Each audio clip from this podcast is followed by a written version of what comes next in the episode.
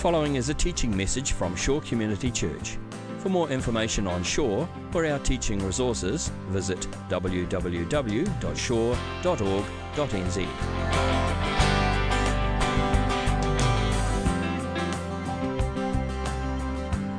And so I thought today we'd have to do something a little bit different. He's actually right, because whenever I often get invited here, it's a one off and it's not for a series. But today we're going to do something else that I really like doing.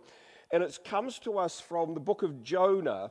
But before we get to Jonah, I want you to know that God is very generous with us. He understands our needs and our requirements, our strengths, and also our limitations. And in the book of Leviticus, in the fifth chapter, the seventh verse, we discover, you didn't turn there, it's going to appear up here, and it's something I'll come back to later. We discover that God actually has provided a way for a person of poor financial means to make a sacrifice. There is such a thing as a poor man or poor woman's offering in the Bible.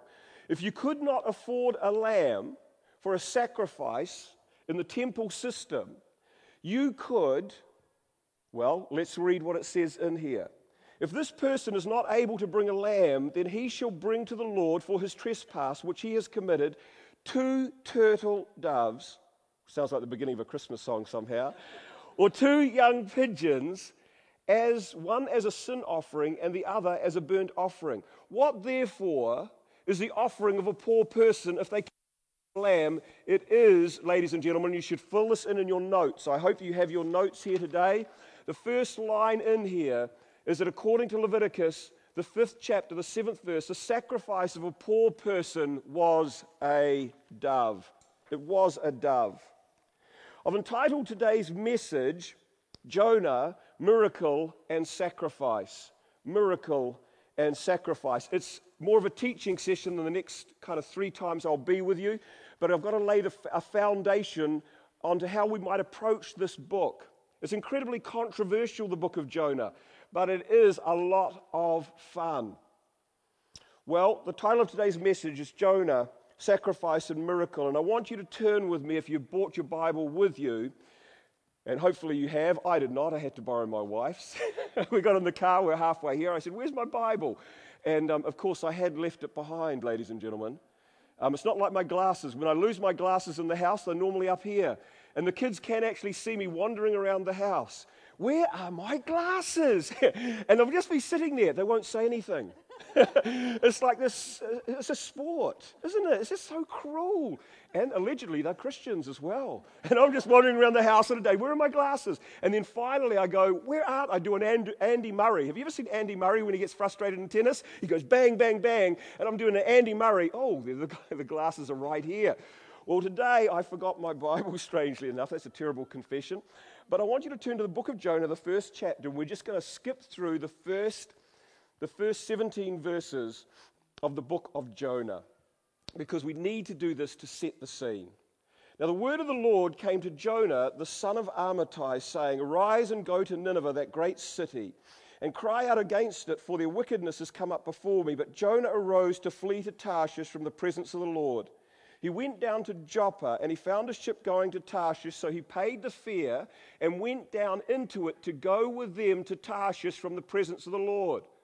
But the Lord had prepared a great wind on the sea and a mighty tempest on the waters, so that the ship was about to be broken up.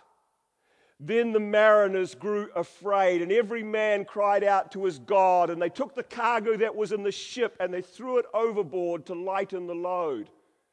But Jonah had gone down to the lowest parts of the ship, lay down, and was fast asleep. So the captain came to him and he said, What mean you, sleeper? I love this question. What are you doing down here? We're all about to die, and you are pushing out Z's.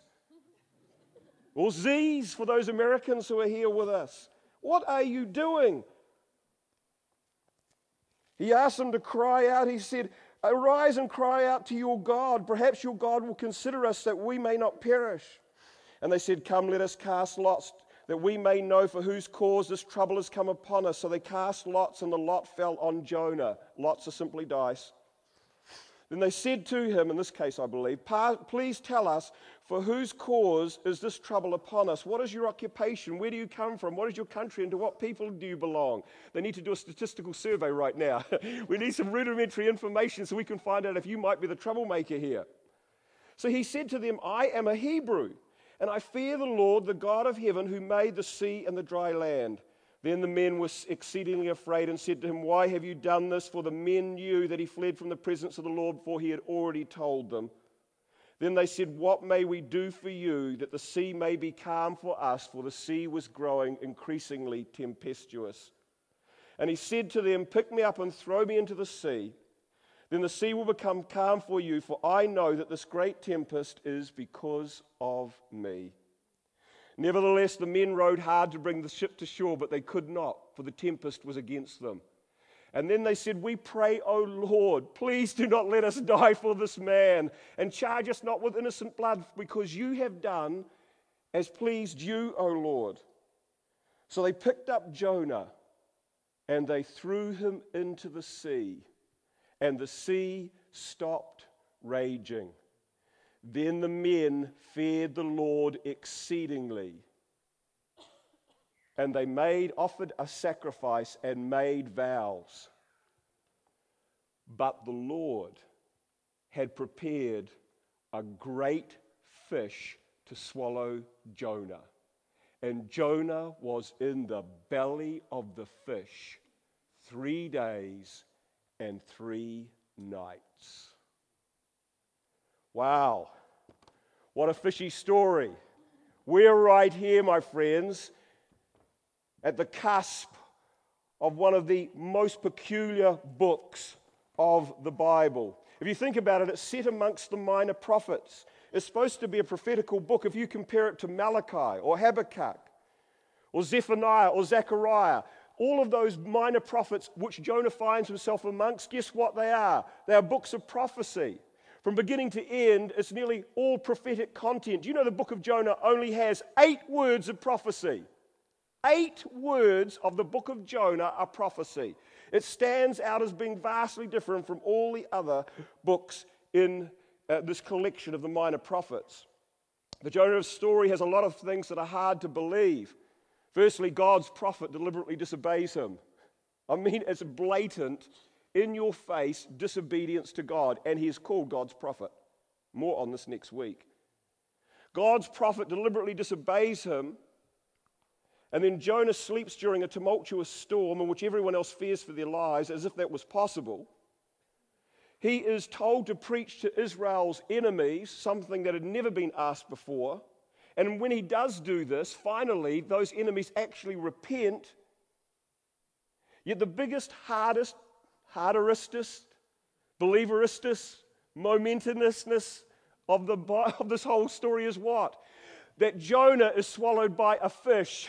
I don't know about you, ladies and gentlemen, whenever I've been fishing, it's me that catches the fish. It's not the fish that catch me. The hardest thing to believe about this book, and I would suggest if any critic is going to criticize Christianity and say, you guys are all just crazy, it's not just the resurrection of Jesus Christ, but that's in the Old Testament, that story of that big fish following that, swallowing that guy called Jonah. The idea that a big fish can swallow, accommodate, and house, and then deliver like a taxi Jonah onto dry land to continue his journey. It's not natural. It's not an everyday event, ladies and gentlemen. I, I, have not heard of this of recent times in the newspapers of seafarers being swallowed by great big fish and then delivered up onto dry land. I want you to know that if a person was eaten by a fish, swallowed by a fish, here's what would happen they would die. I hate to break the news to you, it's not good, ladies and gentlemen. That's why it's better you eat the fish than they eat you. You know, whenever I eat fish and chips and I've taught on Jonah, it puts a whole different story on it because when I look at that fillet of fish by Hokey, on, that's a father's joke, you know it. That's not too bad, is it? And we had uh, Jules up here talking about the book of Acts. Why were all, why were all the apostles of, uh, why, did, why did all the apostles drive Hondas, ladies and gentlemen? Was well, because they were all of one accord. Not so strong, but so kind of downhill from here on in. Okay, back to the notes. Uh, you would die if you were swallowed. Because of the fantastic nature of this incident, people have questioned what type of book or story this is. And if you've got your notes there, you'll see this is the next component that I want us to look at. What kind of story is this, the book of Jonah? Well, I would suggest to you that it is, some people argue, and let's have our next slide up here, sir, that it is perhaps allegory or a long parable. Given the fantastic nature, the unbelievability of the content of the book of Jonah, perhaps it's more fiction than it is fact. And this often comes out that people suggest this. The first suggestion is, of course, that it's allegory. Now, allegory is really where you've got a story which has a secret message or meaning in behind it. So that events and people as they appear uh, mean something else. And we were talking about Prince Caspian, the Lion, Witch, and Wardrobe. Although C.S. Lewis said he hated allegory and it wasn't an allegorical story, it was an allegorical story. He just didn't like people. He just wanted to keep, he kept saying that, ladies and gentlemen. But we know that Aslan represents not a lion, but Jesus. And so some people are saying that this story about Jonah is not really about a guy called Jonah. That this big fish is not really about some large aquatic creature, but in point of fact, talks about the taking of Judah by the Babylonians. Let's have a look at a map up here of this. They argue that the great fish is Babylon with Nebuchadnezzar, and for the punishment of the, of the sins of Judah, that God sends Nebuchadnezzar and Babylon down here and swallows them up and takes some of them back, of course, including our man Daniel. And so that the book of Jonah is not so much a factual book, but it is this allegorical book with this other kind of meaning in behind it. There is a problem with this, and I do think that the story has some allegorical elements in it.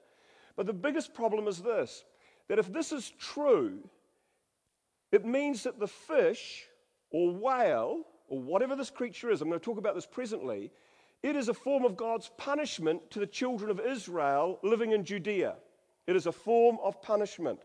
But if you read the book of Jonah, and this is what commentators and scholars who study Jonah say when they say they have a problem with this theory, it is simply this that if you look at the great fish in the book of Jonah, it is a form of salvation redemption, and a capturing up of Jonah and a protecting of him where otherwise he would ordinarily die. If you think about it, he's thrown overboard, and who prepares his rescue? The Bible says God prepared that fish for Jonah. So, this fish, you may have never thought about it like this. It is not a form of punishment for Jonah. In fact, it's his redemption, it's his salvation, it's how he's going to live and still carry on the ministry that God has for him to the people of Nineveh. So it's not allegorical. Could it be a parable? Is it possible that this is like the parables of Jesus or parables in the Old Testament in which the story is more about symbolism? It's, it's not a true story, but it, is, it has a spiritual truth in behind it. I hope you realize that the parable of the sower, ladies and gentlemen, is not a literal story of somebody who went and sowed. It's like saying Jesus is the door, which is a metaphor or an image of Jesus. Jesus is not literally a door with a handle and hinges, you know, made out of Pinus radiata. He's creating an image for us that he is the entranceway into God. Perhaps a story about Jonah is a parable, it's a fictional parable rather than historical truth. And yet, this has multitudinous problems to it. Firstly, it runs for four chapters. It's completely out of character with any other parable in the Bible. Can you think of any other parable that goes for four chapters? Three chapters, two chapters, one chapter. Most parables go for just a handful of verses, and some of them are just a verse long. So, the real argument against this is one, the length of it. The next point is that parables, by their very nature, express simple spiritual truths. If this is a parable, what's it about? Nobody knows. if it really is a parable, the meaning should be very clear. That's why you speak in, that's why Jesus spoke in parables to get across the truth to the every truth of the spiritual truth that he was trying to communicate in an everyday manner that was readily accessible to people. Now, sometimes he had to explain it, but once it was explained, people knew it immediately. This has not been explained if it is a parable. And, and my last point is this there are too many details. Do you know there are no true parables in the Bible that I'm aware of where the main characters get a name? Think about the prodigal son. We don't know the name of the father. We don't know the name of the eldest son. We don't know the name of the youngest son. We don't even know where the, necessarily where the youngest son goes, but he gets his inheritance. Imagine if the parable said that the youngest son was Bobby Ray and the father's name was Kenny. And Bobby Ray wanted his inheritance. and Kenny didn't want to give it to him, but he decided, can you imagine? It's all incidental information that gets in the way of the telling the story. There's no name for the pigs. There's no name for the fatted calf. Although I think beef Wellington wouldn't actually be too bad a name for a fatted calf, just a thought for lunch perhaps. A beef Wellington, eh, that's not a bad idea. But see, all of that is missing. The problem is that Jonah, there is no single meaning, it's too long, and its meaning is not unambiguous, which is what it should be with a parable. So we've discarded allegorical, we've discarded, hopefully, parable. I want to tell you that the evidence strongly points to it being history, and you should fill that in your notes. The evidence points to it being history. The first reason I think this, and other people believe this, comes to us from 2 Kings because we have a reference to Jonah outside of the book of Jonah that puts him in his historical and geographical context in the ancient world. In 2 Kings 14:25 we read as follows, which he had spoken through his servant Jonah, the son of Amittai, the prophet who was at Gath Hepher.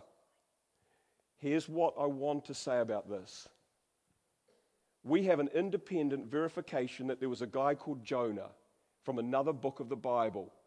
It's specific. It's the same Jonah because it's the same father. Remember, the first verse of the book of Jonah reads as follows Now the word of the Lord came to Jonah, the son of Amittai. And we also know where he comes from Gath Hepher. I'm going to talk more about this in the last sermon about the location of where Jonah came from because I believe this is very significant to his ministry, something I will touch on then. But you can see here we've got independent verification that this was a historical person. I think there's no doubt in my mind that this is a historical person. In fact, I, wasn't going to mention this, but they have discovered Nineveh. Archaeologists have. And there's one hill there that is named locally, and it's called the Hill of Jonah. Go figure. In a Muslim country, it's called the Hill of Jonah, and it's part of this archaeological find for the city of Nineveh. Let's go on to my next reason for doing this. I'm not sure if it's up here. In fact, I think we're staying here, aren't we, my young man Isaac at the back, because we're going to look at it from your handout today. And it's verification that Jonah was a historical person from none other than Jesus Christ himself. In Matthew 12, 38 to 42, the Bible reads as follows Then some of the scribes and Pharisees answered, saying, Teacher, we want to see a sign from you. But he answered them and he said, An evil and adulterous generation seeks after a sign. The word sign could also be miracle. You should jot that, put a circle around the word sign and write miracle. An evil and adulterous generation seeks a miracle or a sign, and no sign will be given it except the sign of the prophet Jonah. For as Jonah was three days and three nights in the belly of the great fish, so will the Son of Man be three days and three nights in the heart of the earth. The men of Nineveh will rise up in judgment with this generation and condemn it, because they repented at the preaching of Jonah, and indeed a greater than Jonah is here. The queen of Sheba will rise up in judgment with this generation and condemn it, for she came from the ends of the earth to hear the wisdom of Solomon, and indeed a greater than Solomon is here. What can we get from what Jesus is saying here in the story? Well, it's very clear to me that Jesus is in no way, no how, nowhere indicating he thinks Jonah is a fictional character. There is just no way, I believe, you can interpret that from what he is saying. In fact, the most obvious and straightforward way to take Jesus' words here is that it is historical.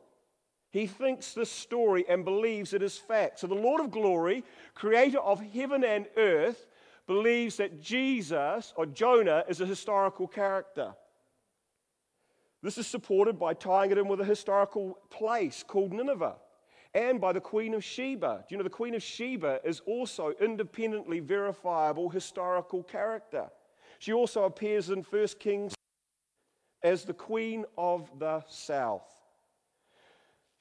He clearly considers Jonah to be taken in your notes at face value, and that Jonah is as real as Nineveh and the historical queen of Sheba. A little addendum to this, or additional point, is if Jesus was identifying his own death and resurrection with Jonah's time in the fish, if the story of Jonah in the fish was fictional or merely symbolic, would Jesus be saying that his own death and resurrection was going to be fictional and merely symbolic? It makes absolutely no sense. And of course, what do we know about Jesus' death and resurrection? Even in secular sources, his death is well attested to. It wasn't fictional, ladies and gentlemen. It wasn't symbolic. It was an actual passing of his life, and then subsequently, three days later, his resurrection. Clearly, all the evidence points to Jesus' death and resurrection as literal, historical. The same, I'd have to say, with Jonah. Not everyone believes this, of course, and it is probably the, one of these little battering sticks that non Christians like to beat Christians over the head with. You mean you believe that someone was swallowed by a fish? I remember the story of this young seven year old girl. She was in an art class. She came from a Christian family. She was using some watercolors with some paint. And as she was painting away this beautiful picture, the teacher came along, and this female teacher was an atheist and quite outspoken and cynical of any Christian belief. And while she was there, she leant over the shoulder of the seven year old girl and she looked at what was being painted and she said, Oh my goodness, that's so colorful. Tell me about this painting. What is it of? And the young girl said, Well, I'm painting Jonah in the belly of a big whale. And the teacher, without missing a beat, said, You've got to be joking. Don't you realize that that story's not true? It's not possible for a person to live in a fish for three days. It's just never going to happen. It's not a true story.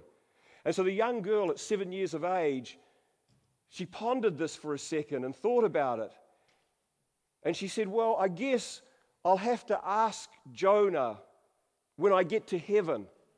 And I and Jonah can have a discussion on this. And the teacher said, What if Jonah is in hell? And without missing a beat, the little seven year old didn't look up, but she said these words I guess then you'll have to ask him.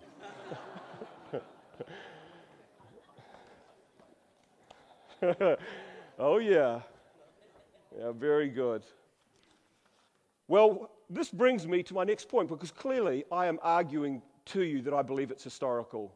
The evidence all points to this that Jesus believed it. The Old Testament supports this with our other reference from 2 Kings. What kind of fish would this have been then? Because if this did happen, surely we should ponder what sort of fish that this could, this could be achieved with. How could you achieve a feat that's impossible for a man to do, that is live inside a fish for three days? So I thought we'd look at some candidates, some fishy tales. Unfortunately, there's no really way for us to classify this fish. I know that for some of you, you're really concerned about whether I use the word fish or whale. There'll be some people here are getting kind of um, anxious that I've interchanged these two words. I don't know, I don't know why, to be honest. because let's face it, both's impossible. Whether it's a big fish or it's a big whale, come on, does it really matter? And yet, we will discuss this very point. In the Hebrew, in the ancient world as well, not just for the Hebrews, in the ancient world, they never separated out their aquatic creatures like you and I might do. You know, you've got cold, slimy fish. On the other hand, you've got warm blooded mammals living in the sea. We separate these out quite logically in the 21st century and in the 20th century. In the ancient world, they never did this, they were simply creatures of the water. And so the Hebrew word that's used here simply could, could mean fish, it could mean whale, or it could mean sea monster. These are three alternatives that are quite acceptable with the Bible. Sea monster may be an artificially created creature specifically by God for this purpose. It may be a creature that no longer exists today and had no categorization in the ancient world, so they just called it a sea monster. Today we would have given it a name and we would have had it in a museum and all sorts of things would have been done with it, but I don't know. But in the terms of the Hebrew cosmology or worldview, it could be any of these three things a fish, a whale, or a sea monster. But what kind of fish is big enough to swallow a person? Come on. I've seen some pretty big snapper. But what kind of fish? Well, let's look at a whale shark. Do you know a whale shark is pretty big? You can see this person diving with this whale shark. Snorkeling is pretty safe to do, ladies and gentlemen. They, they don't really like humans eating them so much, as far as I'm aware. The largest on record, 12.6 meters. That's 41 feet in length, weighing 36 tons. As you can see, this fish is probably big enough to swallow this person, but has absolutely no inclination to do such a thing.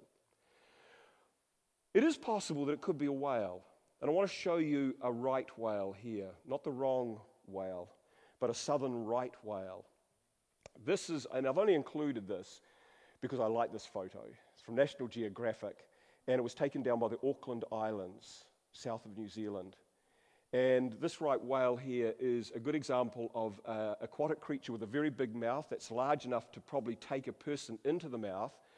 But as with most whales, which you probably are unaware of unless you've dissected one, which seems a bit extravagant for any kind of uh, sc- high school activity. Mostly it's just frogs, isn't it, folks? But the throat on a whale is very small. Big mouth, small throat. Therefore, the possibility of swallowing a human being is very limited, near nigh impossible for most whales, except for one. Let's look at our sperm whale up here. The sperm whale can grow to over 20 meters in length and over 60 tons. How heavy is that? My little I came to church today, that little pregnant roller skate that I have, weighs about a ton. Imagine 60 of those bad boys stacked on top of each other. That's a very, very big aquatic creature, a very big mammal. Its mouth is large enough, and in actual fact, its throat is certainly big enough to swallow a man. And we know this because marine biologists who have looked at the innards of these types of um, whales, and on record, I should say, is that they show that they have been able to swallow a giant squid whole. And a giant squid is called a giant squid because it is giant. It is very, very large. Do you know, a giant squid's head is over seven feet in height and weighs a ton. That's pretty outrageous, isn't it, folks? Imagine that. Imagine a head that big and you're, what, you know, coming to church and you got, you're, you're like six foot tall and then on top of it, seven, this is just how my imagination works, folks. And you've got this head this big, and you're, oh, and you're having to be seated down, perhaps at the back. Well, you don't want to block everyone else's view, do you? and you have a special design car, obviously a cabriolet soft top. Um, but the wind resistance would be a nightmare, wouldn't it? You have these massive goggles, which would be the size of, I guess, uh, by, uh, French doors. In fact, you could have French doors on the glasses, just peeling them back like this and closing them up. Um, that wasn't really intended today, but there we go. So this, this whale is quite large and could have swallowed somebody who's under six feet tall and weighing something like, you know, 70 to 80 kgs without a problem. In fact, Jonah would have just been a morsel for this type of whale.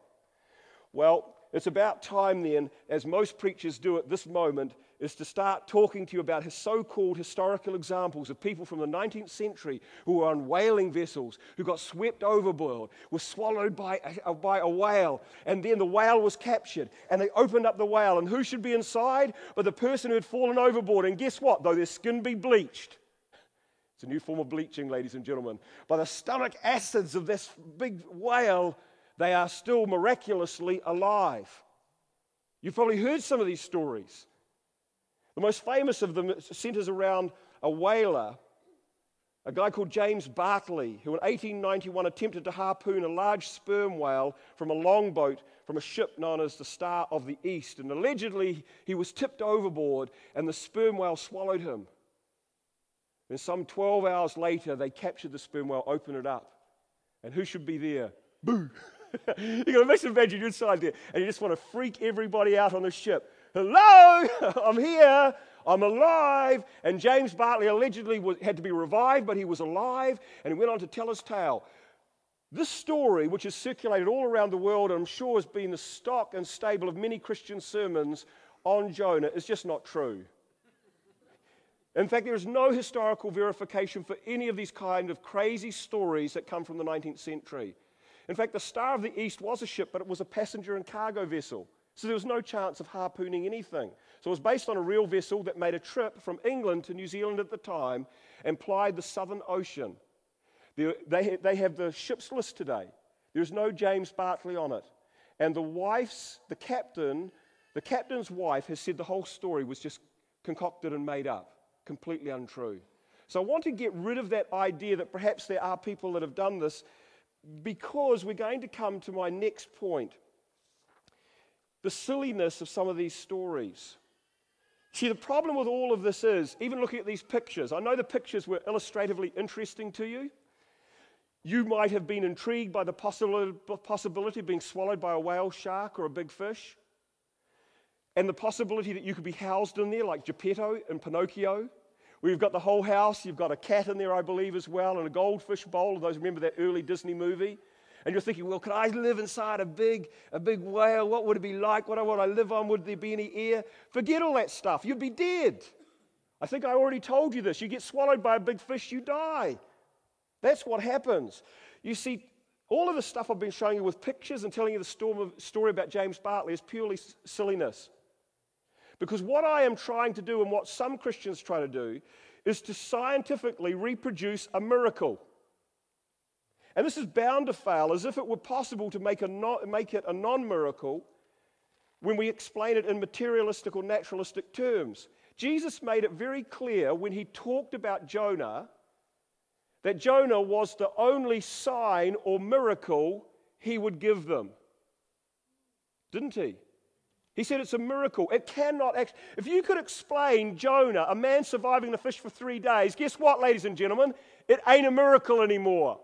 You cannot explain how Jesus, laid in a tomb, rose to life three days later through science. Why not? It's a miracle.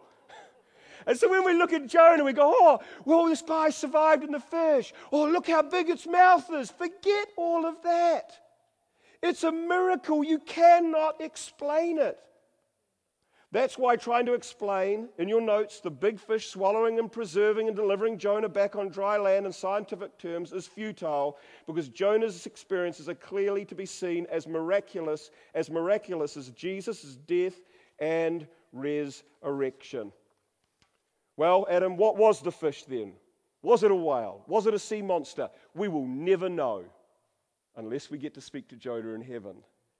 We'll never know, but I do know this that Jonah 1:17 says that that fish was specially prepared. It was made for that specific purpose. That's what it says in the Bible. It was prepared by God. The vehicle of his deliverance was divinely, supernaturally prepared.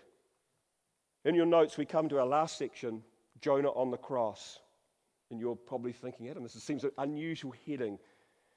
Well, I believe it's because in the Bible, and this is a spiritual truth I want to get out of this today, now that we've kind of laid a little bit of a historical background here and discussed the elephant or the whale in the room. This whole discussion about this big fish clouds the issue that the message of the book of Jonah is much bigger than a man being swallowed by a fish.